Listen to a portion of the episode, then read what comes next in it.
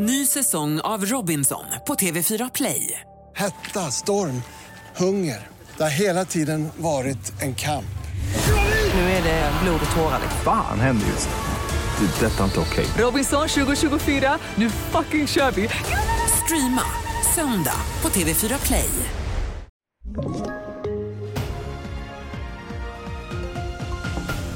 Det här är TV4-nyheterna. Ja, det är första maj och arbetarrörelsen demonstrerar på orter över hela landet. Oppositionsledare Magdalena Andersson befinner sig i Jönköping där hon nyss talat. Hon berättade bland annat om att partiet vill satsa 700 miljoner kronor för sommarlovsaktiviteter med lunch i hela landet.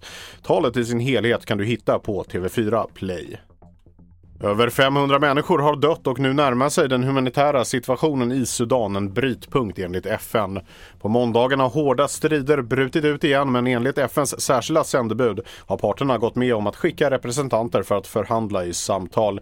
Initialt ska samtalen syfta till att upprätta en stabil och pålitlig vapenvila.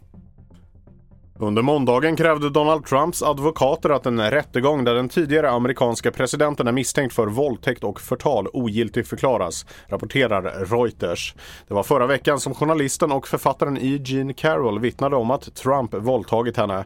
Enligt Trumps advokat har domaren i fallet begått flera fel. Bland annat tycker advokaten att rätten har beskrivit fallet på ett felaktigt sätt. Mitt namn är Felix Bovendal och mer nyheter hittar du på tv4.se och i appen.